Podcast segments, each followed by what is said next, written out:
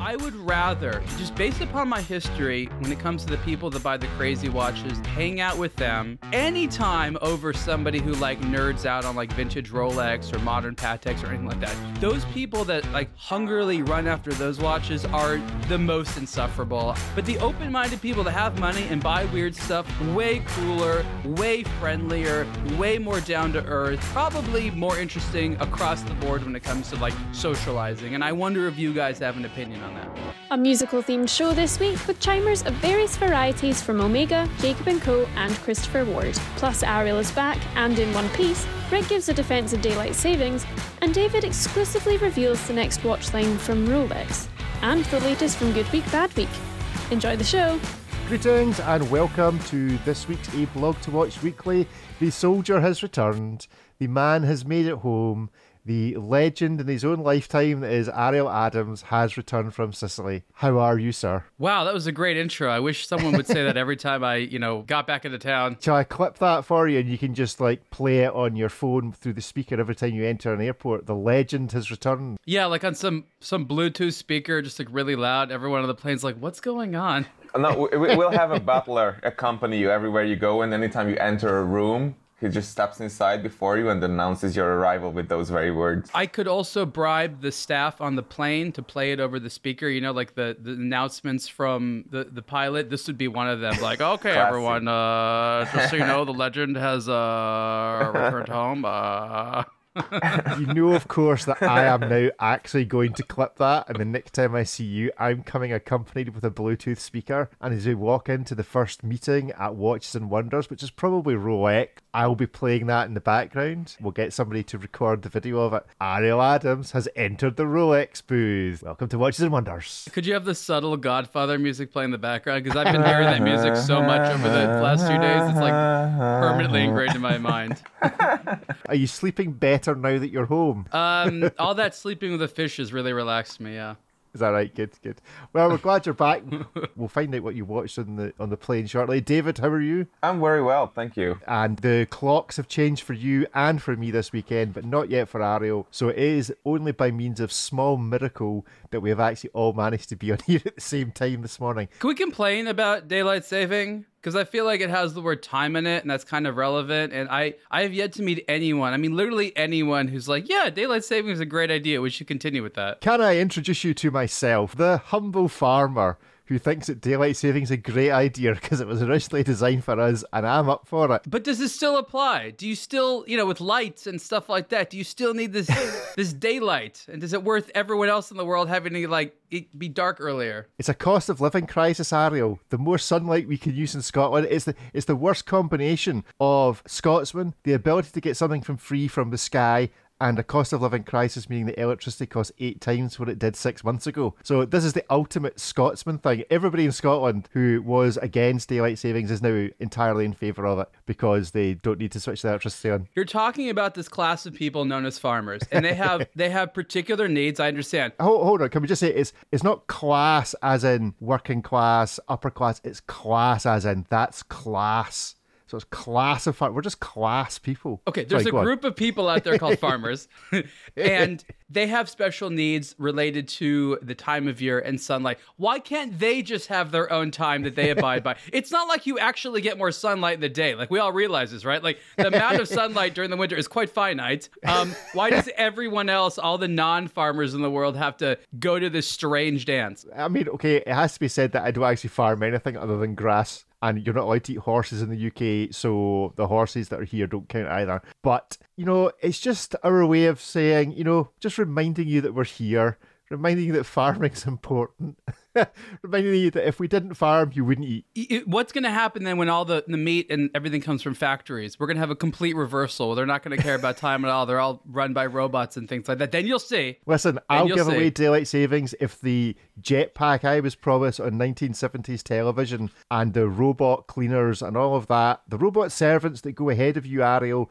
with the Bluetooth built in speaker announcing your arrival, if I can have that childhood dream that was sold to me by Tomorrow's World, famous BBC program, then I'll accept the loss of daylight saving. But until I get my jetpack, So this is politics happening. He's looking for certain types of concessions for him to vote for something reasonable. This is just politics happening in front of our eyes. what I suggest is that the farmers keep a separate time. So there's farmers' time and everybody else's time. You know, there's so little overlap between the, between our lives. It's, I, I don't think it will make much of a difference. And you know what? You could have watches just for you. The watch companies would love it. There's farmers, wa- the Casio G-Shock, you know, plowman, whatever you call it. I don't know, with special Plowman. farmers time. hold on, hold on. I'm just reserving that name. The Plowman Watch. yeah, the, the, the farmers standard time. yeah. FST. That could be a really new. That'd be look. The Rolex hasn't had a good, you know, new collection in a while. We have the GMT. Why not the FST? It could be something interesting. The farm dweller. the farm dweller. It could just okay, simply, simply be called the dweller. there you go. the dweller. okay. Okay, uh, that's the that's all we have for our show today because that's the best joke. So, so there we go. We, we will weave that farm dweller. Yeah, I'm selling that. And, and just because it's Patek, Patek will you know introduce it a year later, upside down, Yeah, for three times the price. Anyway, That's right. so good stuff. Well, we're glad you're home, Ariel. We're glad your daylight savings worked well, David, uh, in Hungary this weekend and coordinated with mine, so we're all here. Okay, first up, because we know it's important, we know that everybody wants to hear uh, the uh, blog to watch, watches, watches section. So, Ariel, you've been international traveling. What did you watch on the plane, and what watches did you see on what you watched on the plane? I really should have said to you that I didn't spend too much time watching movies. I mostly watched documentaries. There was like no watches. I feel like it's really a letdown. I mean, I was I was hoping to see more of the Godfather movies on there because I saw one again. Two and three was not on the plane, but they have all the Jurassic Park films. Who's so excited about seeing four? The first one's great, then it goes really downhill from there, but no Godfather stuff on the way to like, you know, Italy. Kind of weird, right? but I wrote about some watches in flight, but this was this was a non-horological transatlantic mi- uh, journey. I'm so sorry. Thing that everyone was that excited about. I was getting emails, getting voicemails. What did Ariel see? What did Ariel wear? There you go. That's it. If if everyone's excitement hinges on what watches I saw on the tiny screen on the back of uh I got bumped up to first class though, so maybe I saw some cool watches in the cabin. That's a good point because I did see your video and I thought that doesn't look like business class. That looks distinctly first class. Yeah, it was it was good. They have they give they put a flower, like an actual real flower at every seat. That's definitely worth the like six thousand dollar premium. I have to I was say. going to say that's like the world, the most expensive flower, other than the rose at the center of the new Jacob and Co. that you've seen in the past week. well, you know, speaking of the the watches, it was so great to see some of the actual Jacob and Company clients wearing their watches because you always think Right. like, okay, who buys this stuff, and also which ones do they buy? And I actually got to see this is who buys this stuff, and this is what they buy. And one of the watches that stood out was a unique 101 version of the Bugatti Chiron, which is this strange watch that has a small 16 cylinder engine in it that like operates like an automaton. And this watch is already like over a million dollars, but this individual decided they wanted one of one one that had a lot of gold and a lot of diamonds on it. So to see a car engine on the wrist just completely decked out in diamonds totally made my week. I mean, the people. I mean, I'm sure they're all lovely, but does the kind of character you expect to buy that kind of watch? Does it turn out that that's the kind of character that actually does buy that kind of watch? I'm going to say this right now, and I think that some people might be offended, but Are they listening? I hope not. I would rather, just based upon my history, when it comes to the people that buy the crazy watches, the high end Jacobs, and things like that, I would rather hang out with them anytime over somebody who like nerds out on like vintage Rolex or modern Pateks or anything like that. Those people that like hungrily run after those watches are the most insufferable. You guys might have an opinion on it. But the open minded people that have money and buy weird stuff like novelty watches from Jacob and Company, way cooler, way friendlier, way more down to earth, probably more interesting across the board when it comes to like socializing. And I wonder if you guys have an opinion on that. Well, I think I, my opinion is I now know what the intro clip's going to be for this show. I well, I don't know. I've never met anyone that owns a Jacob and Co, so I don't know. You just have this kind of expectation that someone that spends a million pounds and ices out a watch that was already really expensive is going to be completely insufferable. But I am willing to. But then again, people that you know, actually, quite a lot of watch collectors are insufferable. It doesn't really matter what kind of watches they're collecting. We're really losing our audience here, but never mind. No, think, Uh, no, we- this we is this is speak the truth. important because people worry about what are people going to think of me if I wear this watch. Yeah. The people that spend that money on the Jacob watches, there's a few things you need to think about. One, they they truly don't care what other watch lovers think about them, True.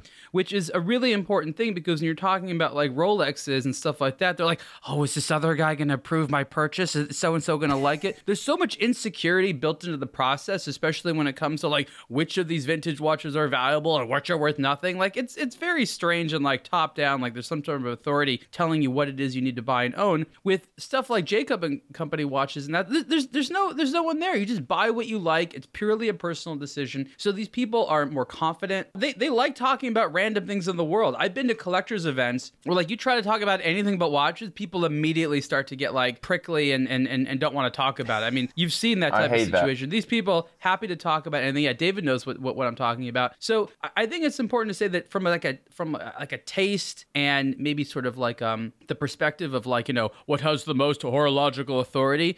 Yeah, you can have all these like weird discussions on like you know what is more a real watch, but at the end of the day, it's like who do you want to hang out with? And the people that are willing to take those risky decisions to buy those fun things they're just way more fun and cool and they have interesting things to say. They're intelligent. You know sometimes you have this idea of this like you know a bunch of dumb thugs who who you know part of some you know plutocracy that stole a bunch of stuff. And that's not who these people are. They're they're a- lot more interesting and dynamic. And i think the way that jacob sets him, himself up is like he's having fun. He invites you to come have fun with him. It's a certain kind of jacob fun but if you like you know i'll give you an example. He likes hanging out cigars to everyone. He has these fancy cigars. He makes himself with his face on it. And he just hands out cigars. You want a cigar? There's a cigar so everyone's smoking cigars. I'm not personally a big cigar guy but there's sort of a little bit of a relaxed way of carrying yourself and enjoying life when you know people are just throwing cigars around as opposed to maybe sort of a little bit more of a conservative group but i think that's really what it comes down to the open-mindedness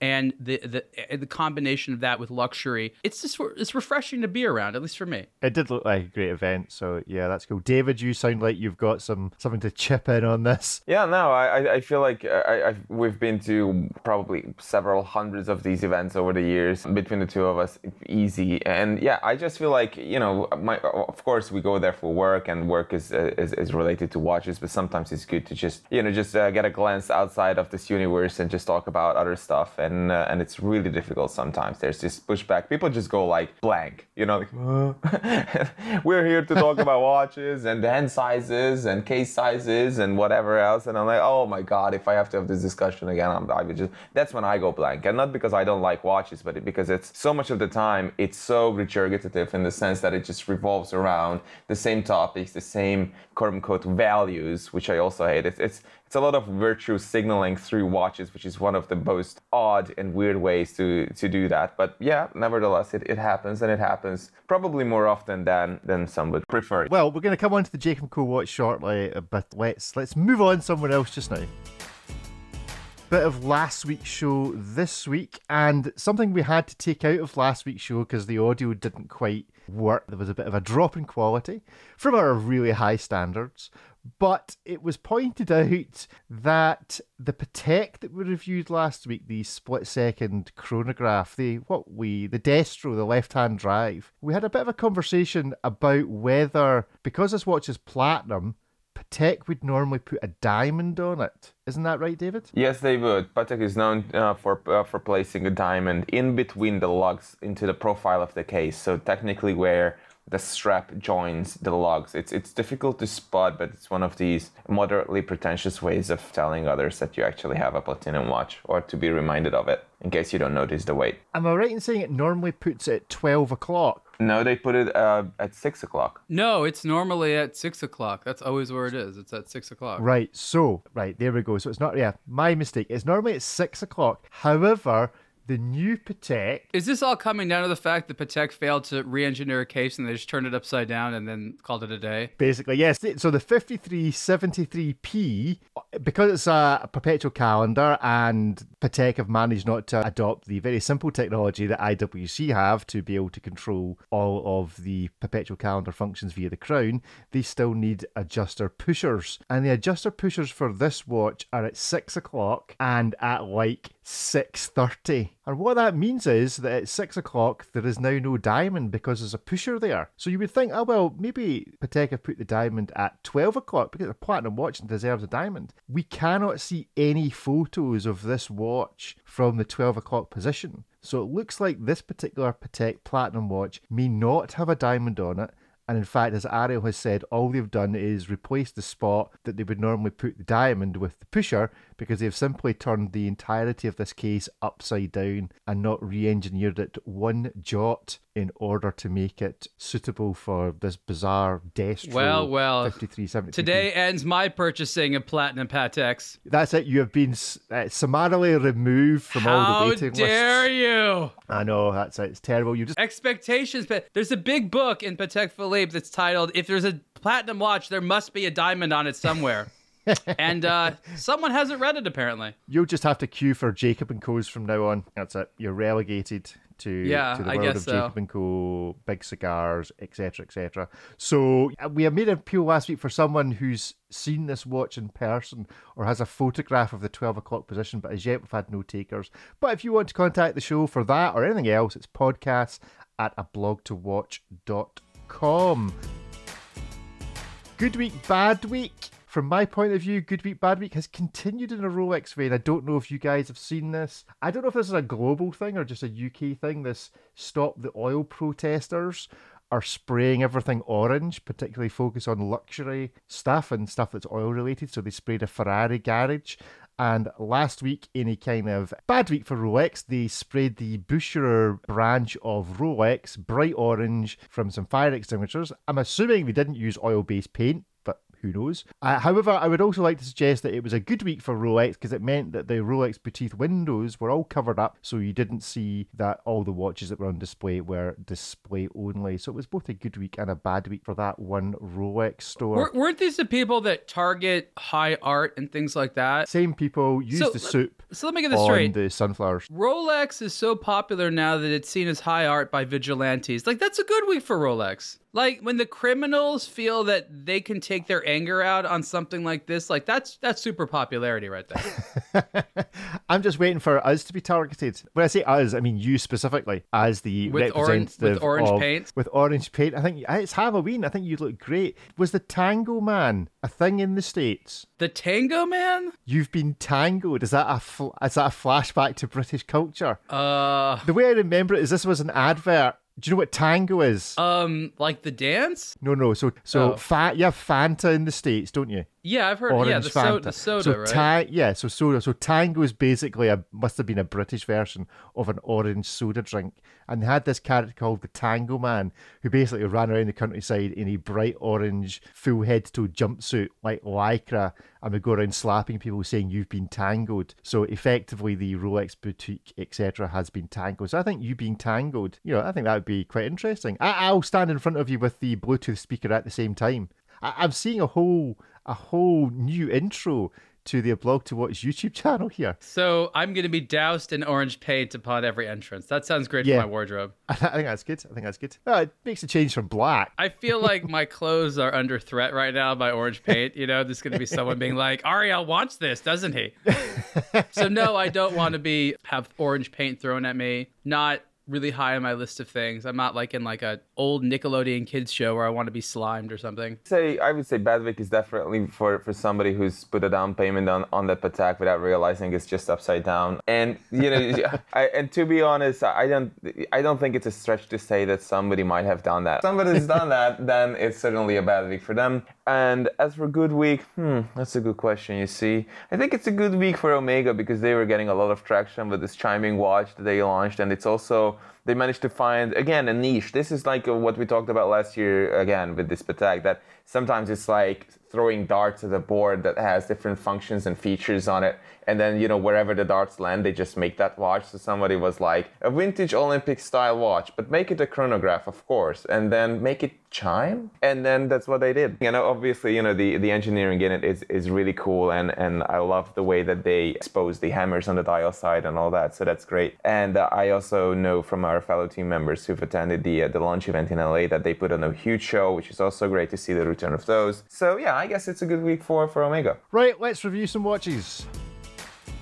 This week is all about watches that make noises of one form or another because this week there have been, in the last week, there have actually been three watches launched. One of them's about to be launched, but we're recording this before it goes, that make noises. So let's start with the one that I think was launched first, which was the Omega Speedmaster Chrono Chime and the Olympic 1932 chrono chime watches. David, you've just spoken about these. You clearly like them. You're clearly wrong, but tell us why it's reasonable to pay £450,000 for a chiming watch that only chimes for 15 minutes worth of time. Go. To be absolutely clear, I don't think it's a good idea, or, or, or, the phrase you use. It's it's not good value. Let's let's put it that way.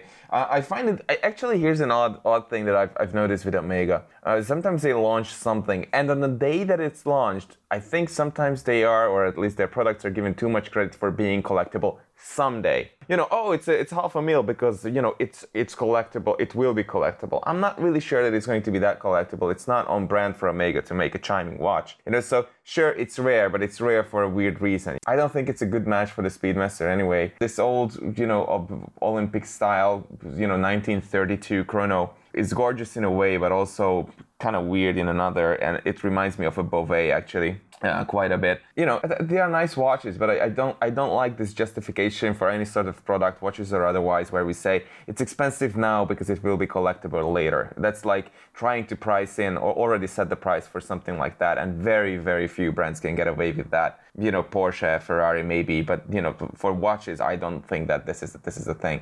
Yeah, but it's it's it's a great looking watch. I like the bracelet and the case, which are beautifully made, even though those are not the point of this watch again, and it's also what we saw with the Patek. But we keep coming back to this Patek.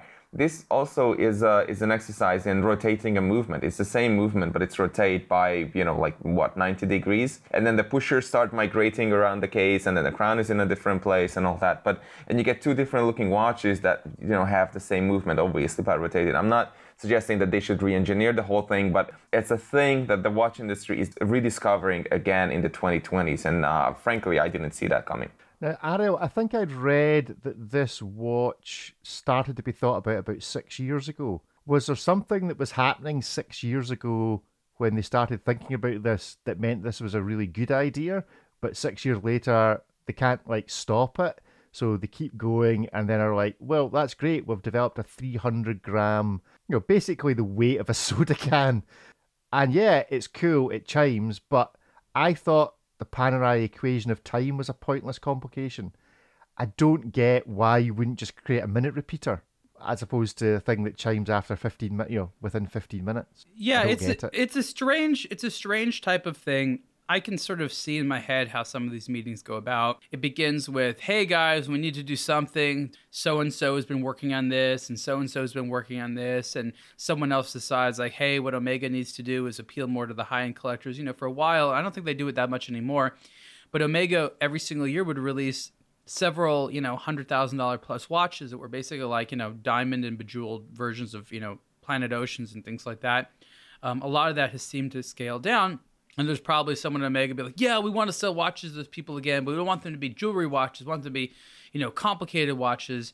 And so there's like a lot of like elements of of overall Omega DNA at play here. I think it's true to say that like this does not conform to most collectors' idea of what Omega is and what's supposed to be. And what I've tried to remind people that Omega today is a mainstream luxury brand kind of touting itself as an enthusiast brand. It can make enthusiast grade watches, but that's not actually like its overall goal. Its overall goal is to be a mainstream brand and appeal to as many demographics as possible, whether it's someone on the street wanting just a nice watch to wear to someone who spends, you know, over $100,000 per watch and wants some exotic grand complication or something like that Omega gets jealous of the Patek Philippe's of the world and things like that that are able to sell those those things. And remember, the high end brands at Swatch Group, Breguet, and Blancpain, while they do have chiming watches, you know, they don't release chiming watches like all that often. So it's not something where there's a lot of competition within the Swatch group, which is also something that they look at a lot. So there's probably a lot of like strange roads that that coalesced into this rather than it being sort of like one visionary person who said, "Hey, we got to have this crazy thing." I think it's cool. I'm not particularly excited about it because I think that it's like it's not really a tool watch and chiming watches are great, but I guess it's fun to play with. I mean, my, my understanding was you'd run the chronograph and then you would activate it, and the chimes, rather than telling you the time, would tell you the elapsed chronograph time. Is that it? As I understand it, yes.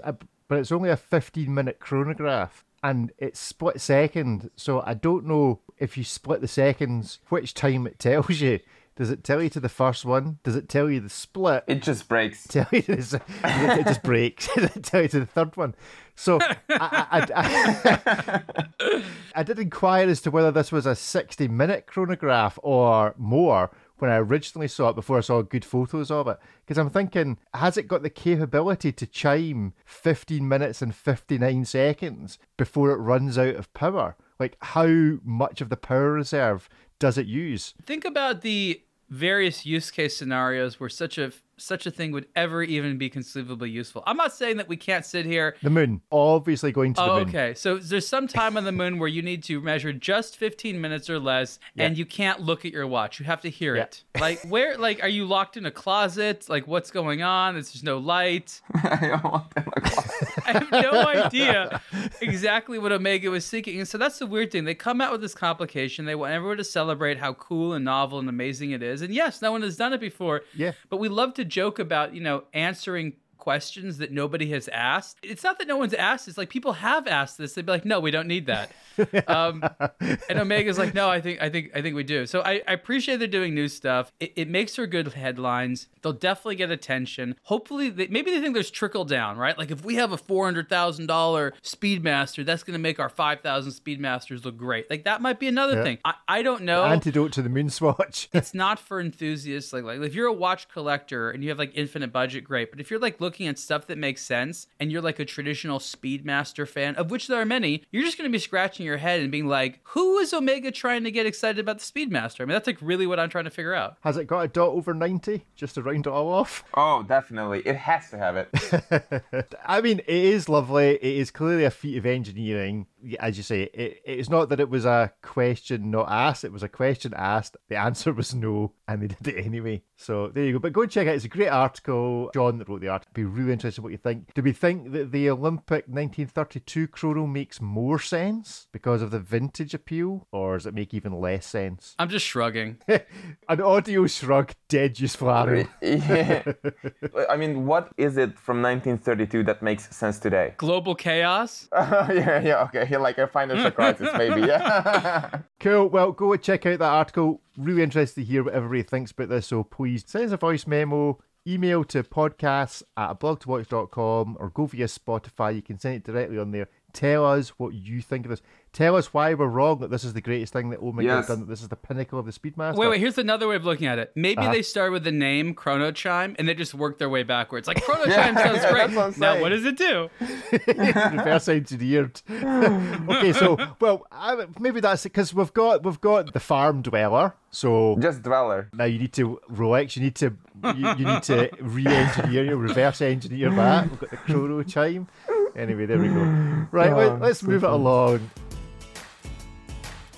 So, Ariel, you were at the launch of the Jacob and Co. The Godfather. What, in the end, did they come up with? Well, this was the first like big invitational event from Jacob and Company, who for many years has been quite a wealthy brand that has done very impressive things, but they've been a little bit more discreet in terms of the trips. And when I say discreet, the immediate thing that came to my mind was their very non-discreet booths at Baselworld, which were again not at all discreet but when it came to sort of like media activations showing off their horological cred and stuff like that they just hadn't done a lot of it i was lucky that for many years I was sort of invited into the fold where I was shown the watches and you know their watchmaker would would explain the stuff to me and you really got an, a, a very good feeling that this was a company that cared about horology and making cool things that no one has done and really having um, a risk-taking spirit that you just didn't see elsewhere. And so finally they you know gained a little bit more um, i guess maybe the confidence or the desire to communicate. And so this wasn't just a godfather thing. That wasn't just a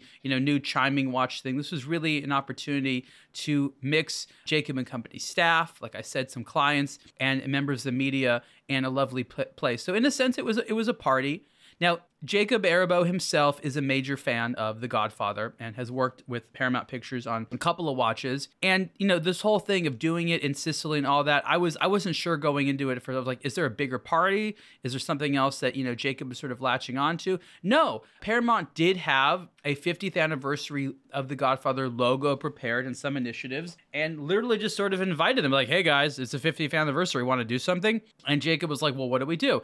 They didn't go so far as to make a new complication because that's crazy, but he wanted to try something new on case decoration. And really, the thing that he did, which was interesting, is use laser engraving uh, to decorate the case with scenes from the movie. And I think that we're going to be seeing a lot more, a lot more of this laser engraving out there. People are not really going to understand it. It's going to be seen as, as kind of you know cheap because like oh a laser's doing it. It's not. One of the things i think is interesting about how it's not cheap is with a lot of sort of like computer engraving you just assume that you put a file in the computer and then you put you know and then the machine just you know prints what what's on the computer file that is not correct. And, and i asked them i was like okay so now that you're doing this laser printing can any customer just come and say hey i want my cases cut like this or decorated like this and say no? The amount of trial and error to make it you know look right is intense. It took tons and tons of instances to do it. And each case takes about 30 hours assuming there aren't any mistakes on it to actually to do. And, and, and we're talking extremely high level of precision. And they tried everything. They tried to cut it by hand. They tried every kind of engraving they had.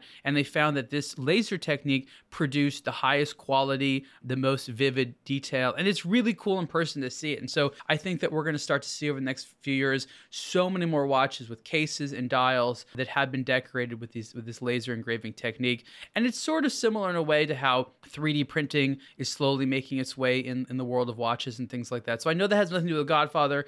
No, it doesn't have too much to do with Jacob and Company. But for me, that was the most relevant thing about the trip is how this is going to start to, to, to take off. And in a way, it's similar to sort of sapphire crystal cases. They came out, they were very exotic, they were very expensive. People realized that there was demand for them and the price started going down. And I think that it's going to be similar with that. The watch itself is just another version of the Jacob and Company Opera, which is a movement that combines two things. One, it's a triple axis tourbillon, and the other part of the movement is a music box. And these are mechanically separated. They have their own mainsprings and, and, and adjusters and operators. The music box is simple. You you turn a crank, you wind up the barrel for it, and then you push a little um, button on the other side of the case and the entire dial spins around. That's kind of what's interesting. The entire dial spins. The double barrels for the music box start to play. It is the theme song of The Godfather, and they have other watches like this that have other theme songs. And it's just this insane half million dollar watch that does fit quite well on your wrist, but is just in, it's it's it's it's for the ultimate Godfather collector. Um, and that's really what it is. There's 50 of them. Is this the type of thing that like makes or breaks a brand? No, but I think it shows a brand at a particular level of strength and importance that they can make a relatively wild watch like this with a lot of investment and that's just something they do. The confidence that there's a market for this, the confidence that they can move these, I think is is, is very telling. So we can sit there and scratch our heads, but I honestly think that Jacob's going to have less problem, you know, moving these Godfather watches, and Omega is going to have selling every one of these chrono chimes because Omega has to warm up a lot of people, where Jacob already has a, a very receptive audience for these things. Yeah, very good point, and that'll be an interesting point to continue to the next watch that we'll review. This is not a watch I'm going to buy. It's not a watch I'm that interested in, but I do like the fact that the whole dial rotates and it keeps the actual time telling mechanism level. So it rotates in the opposite direction of the rest of the watch so that it's always the right way up. When I read that the dial rotated, I did have for a brief moment the horror scenario that the whole thing rotated, which meant that the watch was then upside down. But as they are not Patek obviously they thought about it and decided to have the rest of it rotate in the reverse direction so you can always tell what the time is. Is it? It's difficult to say. It looks like a pretty cool watch, but it's just not the sort of thing I'm ever going to wear. You said that you met some people that are buying Jacob and Co product. Did you talk to any of them about what else they own? Is it just people that are like so avant garde or whatever in their fashion, their taste, and their excess and their wealth that they're like, yeah, of course, this is what I buy. I'm not going to buy a Rolex or a Patek or an AP. I'm going to buy this because people are going to talk to me about this. People are going to ask me about this. No one's going to come up to me and ask about the AP that's in my wrist because you know, the people I hang out with, I've seen them everywhere, but they're going to ask for this. And it's a toy, and I'm going to play with it. And, you know, it's cool, and we can have a chat about it and make it do its thing and show off and all the rest of it. What did you feel was the attitude of people who were buying these kind of watches? It's a good question. There's a lot of people out there, and again, it has nothing to do with income levels, just sort of a, a sense of personality who don't want to be part of the Rolex, Patek Philippe, Audemars Piguet wearing club. Because when you are, the first message it sends is, hey, I wanted to wear that popular thing that everyone else likes. And we know that a lot of people have money are by definition iconoclasts and outliers and people that do not want to be associated with the rest of the herd. They want to stand out. And unfortunately, if you want to stand out for any other reason than I have money, wearing a Rolex doesn't do anything. And, and, and, honestly, decreasingly does a Patek Philippe or an Audemars Piguet. The only way for them to feel like the individuals that they think they are is wearing a watch that is really sort of created by an individual. Jacob is a personality, and so is the brand, and has all that personality. These are people that see others wearing Rolexes and Pateks every single day. This this is the crowds they run with. So for them, there's there's nothing interesting in it. There simply isn't any value other than hey, look, I'm wearing my my, my friends are wearing. These are people who have started businesses, who have created things, have, have have made things from nothing. So the idea of them appearing generic through what they wear and what they do is it's just not appealing to them. I wouldn't say that they're sort of like they, they don't dress weird, they don't look weird, they don't speak weird. It's just more of an internal desire to distinguish yourself. They like having fun. I think that's a big part of it. They really like having fun. They're youthfully minded in the sense that you don't sense a lot of conservatism. But w- w- there was people from all over the world, whether they live in the Caribbean, in Asia, in the in the United States, in Europe. Like there was a cross section of collectors from out around the world. And these were warm, nice people that were fun. And, and, and I stand by my statement that in many instances, I would rather, I would way rather hang out with these people than a bunch of Patek collectors. Well, you can go and check out this article. It's a fascinating watch. I think I would probably also now like to go and have a party with the people who are wearing these kind of things. You've persuaded me, Ariel. But let me say, a lot of them were also they also bought those watches, the Rolexes, the Pateks, and things like that. I talked to some of them about some of their other watches, and so what we don't have a lot is this distinct is this sort of like distinguishing line between like I'm a conservative watch buyer and I'm a crazy watch buyer. Maybe that's a distinction that we have, but for a lot of the collectors, they're happy to buy both. And what I find interesting isn't the fact that they buy Rolexes and Audemars Piguets as well, but where they like to buy their weird watches from, right? Because there's a lot of weird watch brands out there, and what you don't find is that, the guy who likes Jacob and Company also likes Bovet they might not dislike Bovet, but they just don't know about or don't care about Bovet. So it's sort of like they find that one crazy brand that they like, they feel a connection to it, um, and they sort of stick with it. And then maybe after a while they they dabble in others, but it's not like this is the person who's like, I don't wear anything under a De Bethune. Like it's not really the mentality, if that makes sense. If you've not checked out Jacob and Co.'s Instagram channel and Jacob's personal Instagram channel, they are fascinating, especially when you see him doing his drawings go so go and try and follow wherever he is whatever the specific address is find him on instagram. Because i think there's possibly the occasion where you think this is just someone who's at it. But actually see when you see him work the guy is a true artist. Now it may well be that you don't like his art and that you too want to throw tomato ketchup or tomato soup over it like these oil protesters but there's no disputing that the guy is talented in doing what he does, in focusing on the things that he wants to focus on. He's doing this work himself. You look at him draw and sketch and stuff, it's absolutely fascinating to watch. So go and check out his Instagram channel for that. One final watch that makes a noise from this week, but we're going to hand over to a quick interview I did with the man himself, and that's Chiming Watch from Christopher Ward. Well, we're pleased to welcome back to the show, uh, having, I mean, I, maybe I shouldn't give away the musical turn that he ended up doing at the launch event. You know, we, we were expecting his daughter to be doing all the singing, but it turned out once she got enough alcohol in Mike France that he was perfectly prepared to join in and do his operatic best for the launch of the new Christopher Ward, which I'm guessing will have caught most people in left field. I, am guessing most people won't have seen this coming, but Christopher Ward have launched the Bel Canto, which is a chiming watch. It's a very going to be a very musical week on the show this week. So, Mike, tell us what the motivation was behind this, because I think this has been going on for a while. Uh, it has, Rick. And uh, hi. Just before I do that, I should uh, warn you that you should be careful for what you wish for, because uh, if I do start singing, it will clear any room very quickly. I certainly haven't talented my uh, my lovely daughter. Anyway, yes, we, um, we, are um, we are recording this obviously before the launch event, but I, I have been told by the people organising it is a strict half past nine finish. So oh, it's yes. possible that they just have in mind that you are going to be singing in order to clear the room. That's their strategy. That, that, that, that is the strategy, I think, and very very wise one it is as well. but yeah, you ask about the motivation for um for the um, C1 Bel Canto. It's uh, I suppose it You're allowed just to say it's cool, and so we did. And ah, I own a watch brand. I own a watch brand. I can pretty much do what I like, and I wanted to do this. It's actually okay. It's just a, that, that, okay to confess that. You don't need any deeper reason. case. Uh, that's pretty much the case. You're not Grand Seiko. You don't need to have looked out the window, observed the shade on Mount Fuji and another no, shade no. of pink or blue. You can just oh, say it's I, cool. Oh, that I could, though. Oh, that I could.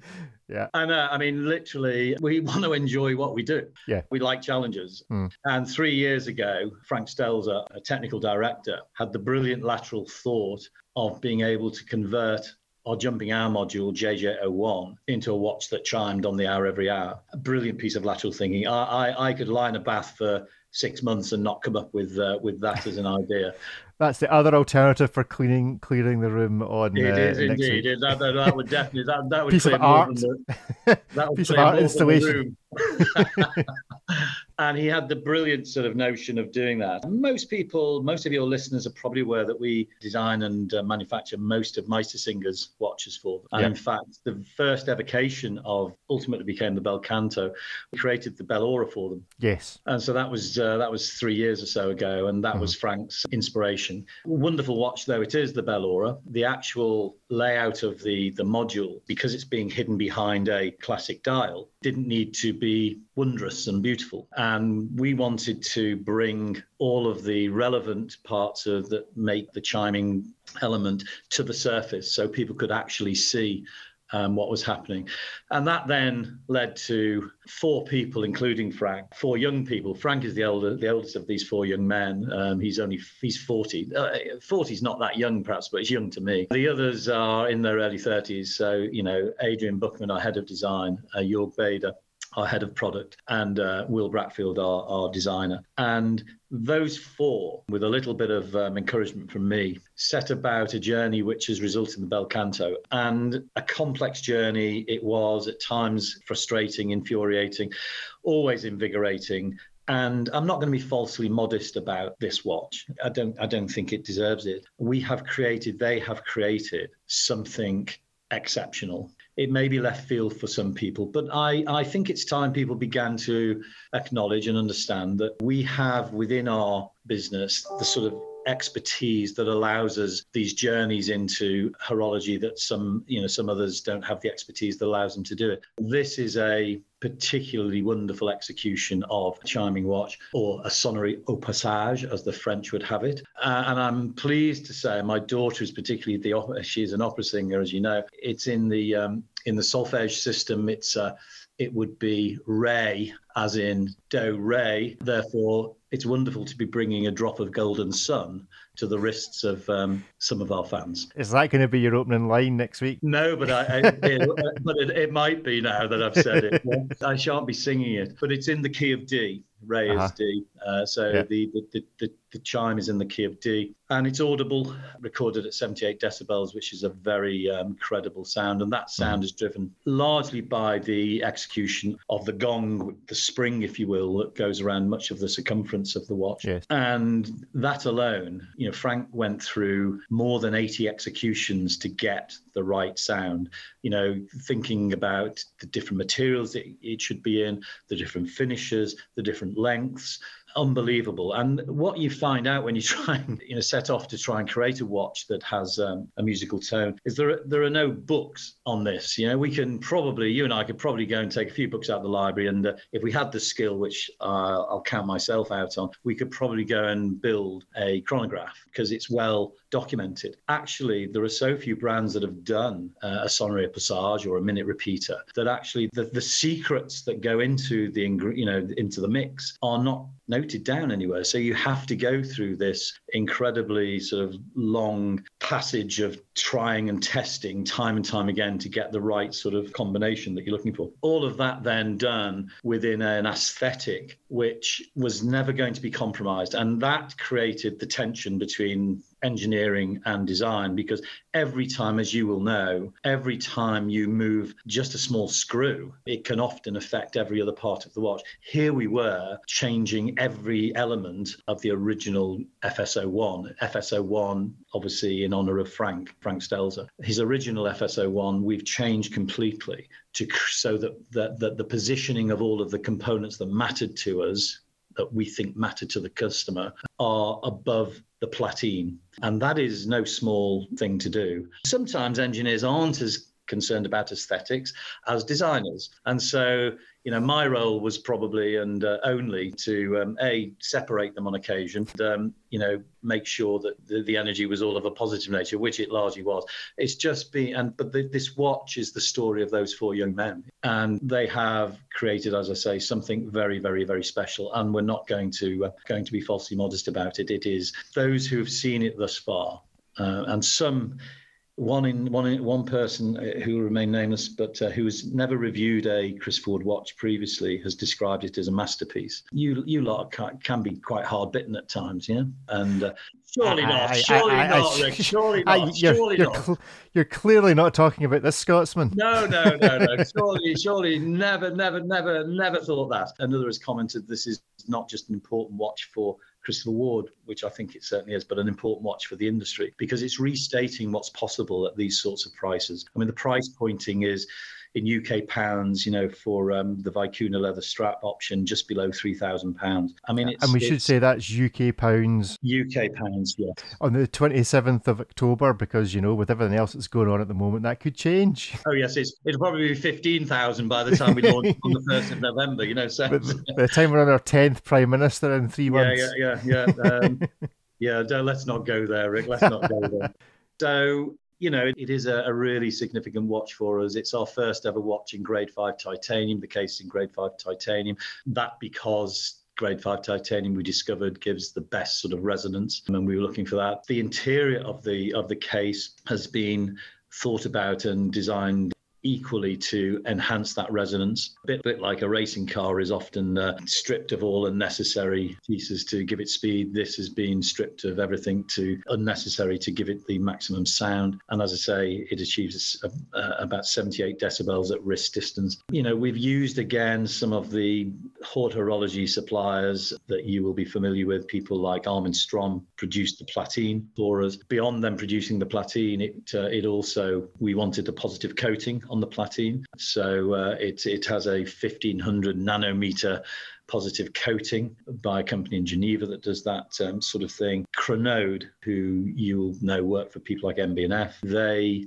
produced the hammer the gong it's, itself uh, and all of the bridges above the platine for us and you know their level of execution uh, it doesn't need me to tell anybody that um, we are talking you know par excellence here so it is, I think, an important watch for us. It's a it's a show off watch. Let's not kid ourselves about that. You know, we're we're showing off what we can do and hopefully bringing you know real pleasure to the people who own this watch. Indeed, we were at a wind up watch fair over the weekend in uh, in New York, and uh, we'd invited some of our some of our VIP customers along to meet with us, um, or they, they they'd invited themselves, which is even more and we showed it to one guy who burst into tears. Oh, um, okay. It was that emotional for him, and and you you try and work out well, why would that be? Apart from uh, he's an emotional person, but actually I mean, he was speechless. He was left speechless, and he had he needed time to compose himself. And then there was the drop of a tear. Thinking about it, I think to some extent, and this is what gets us out of bed in the morning. Really, I don't think he ever thought he would own such he would have the wherewithal to own uh-huh. such a watch. And there's something remarkable in being able to deliver that. You know we know the visceral pleasure of owning fine watches. I'm fortunate enough to be able to afford some fine watches. I'm sure you are as well. Many people don't have that capacity especially in these times by the way. And then for a brand to come along and show them something of this ilk which literally you know if it was 30,000, 40,000, 50,000 UK pounds, nobody would actually bat an eyelid about. Yeah. And it's three. And you can afford to buy it and own something this special. Well, that's why we get out of bed in the morning. That's what Christopher Ward is all about. Yeah, I, I, mean, it is a lovely watch. It's obviously when I opened the box, I had one for just over a week. When it arrived, I had the vaguest idea of what I was opening. Opened it, I was shocked.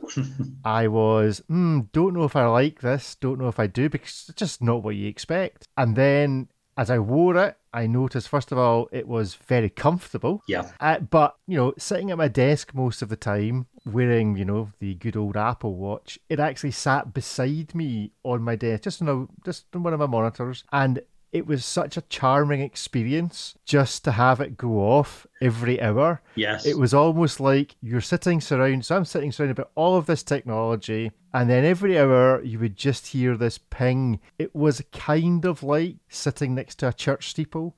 Yeah. And you would be reminded every hour that there's a real world out there, that analog does exist, and that the world is not just about digital. And so, actually, I think that was the most charming thing about it for me was actually not wearing it, bizarrely.